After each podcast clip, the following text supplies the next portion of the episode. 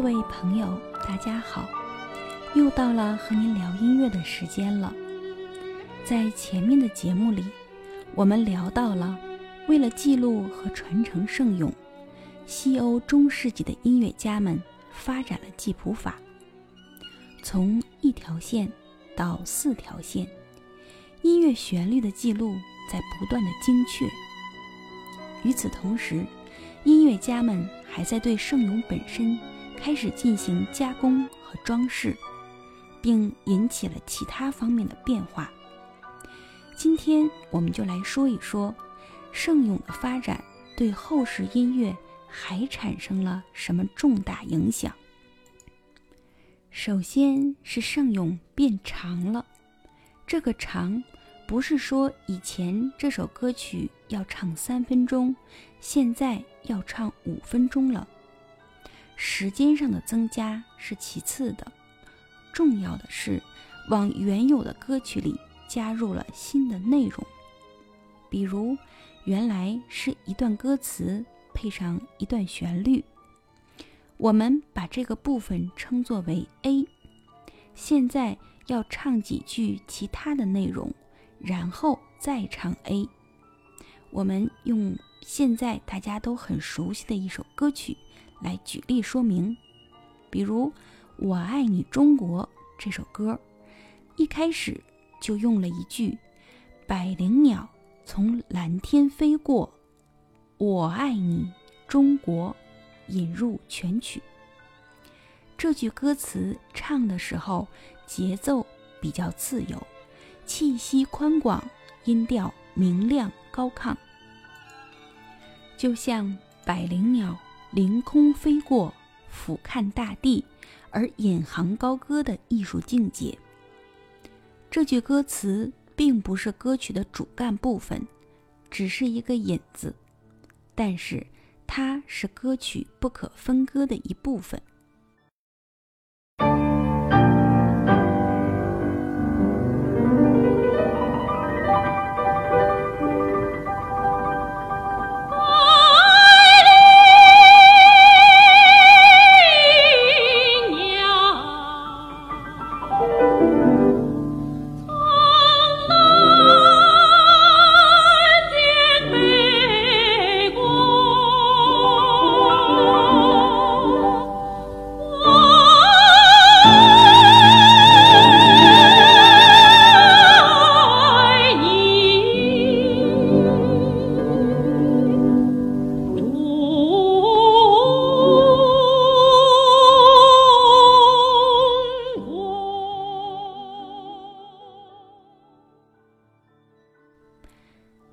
就是另外一种加法，就是唱完 A 段之后要加一个附加段。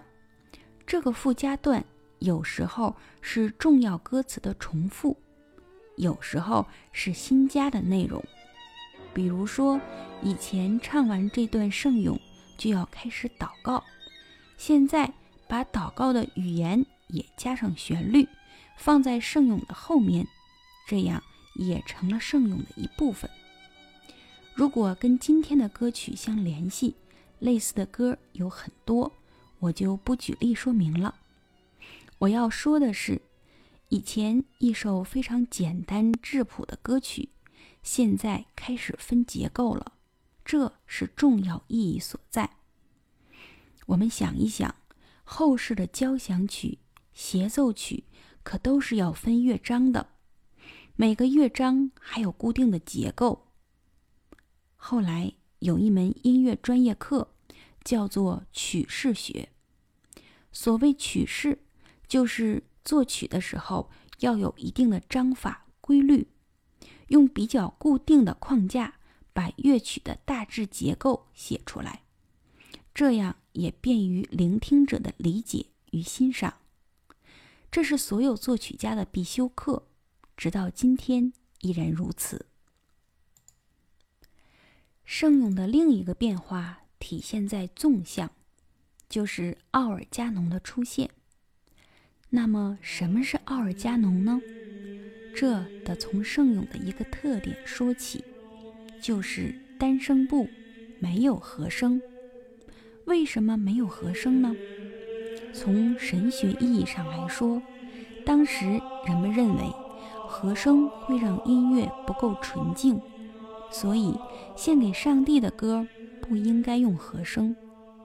但是还有一个是技术原因，就是要加和声，那是有前提的，就是现有的这个音音准要确定。这个确定。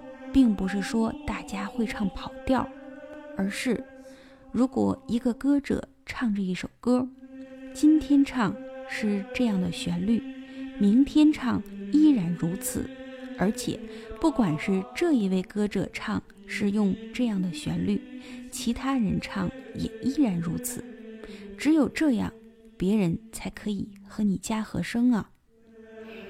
在早期。人们凭着符号唱歌的时候，真是跟着感觉走。每个人唱的都略有差别，统一起来需要排练磨合。但是随着一条线、两条线的记谱法出现，音高的确定性已经大为提高。所以，早在九世纪的时候，就有音乐家尝试着在一个音的下方。加上一个四度、五度或者八度的音，和它形成一个复音，也就是和声。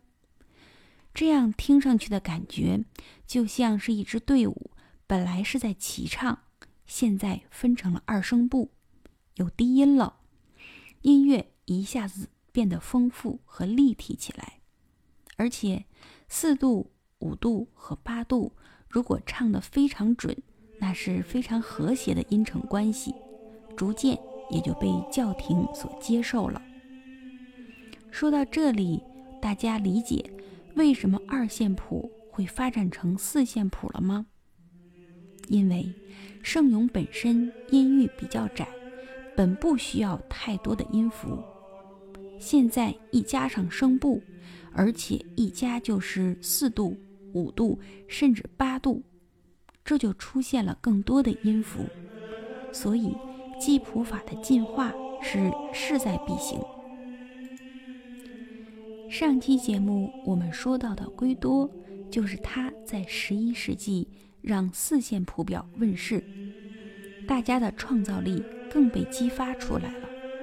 音乐家们开始不满足于加上简单的平行的和声，开始有反向的。斜向的对应音符出现，而且以前还是一一对应的音符，这样规规矩矩。后来又出现了花唱式奥尔加农，就是上方声部的旋律带有华丽装饰性，而下方声部则比较缓慢，大多是一个延长的低音。作曲家们忙于复调音乐的创作，他们一改圣咏单一旋律的特点，开始把它改造为二声部、三声部，甚至四声部，尝试着各种和声的运用。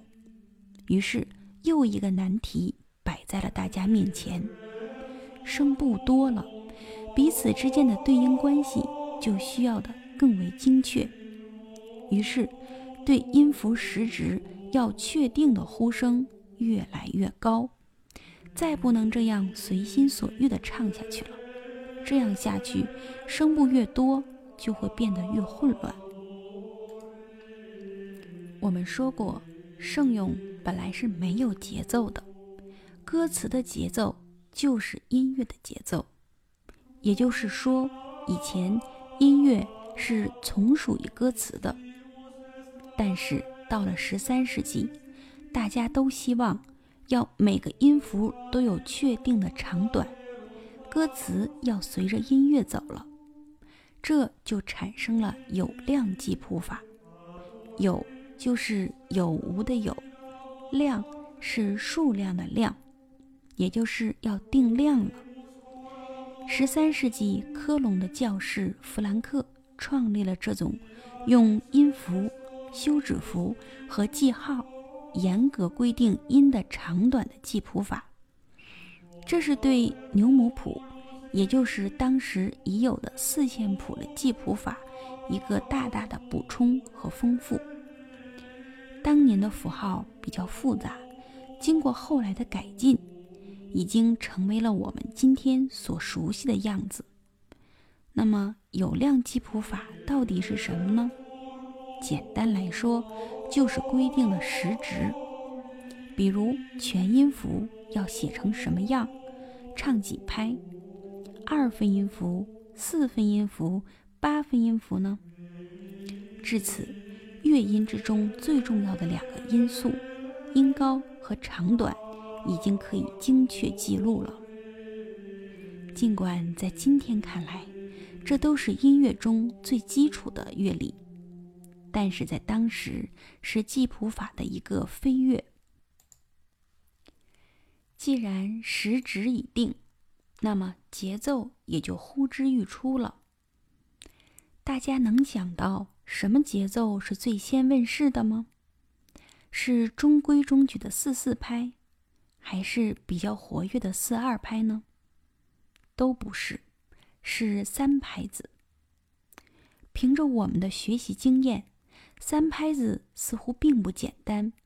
那么，为什么是它率先脱颖而出呢？是神学的原因。因为在神学当中，三是一个很好的神圣的数字。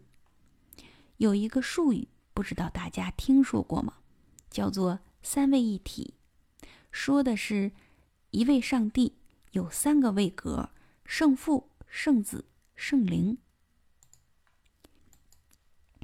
映射到音乐里，就是一个音符分成三等份。就这样，三拍子音乐出现了。让我们来听一首歌曲，感受一下有了节奏和和声的圣咏，和以前的听起来有什么不同？这首歌曲。是今天在全世界范围内都非常有名的一首赞美诗，叫做《圣诞佳音》，请欣赏。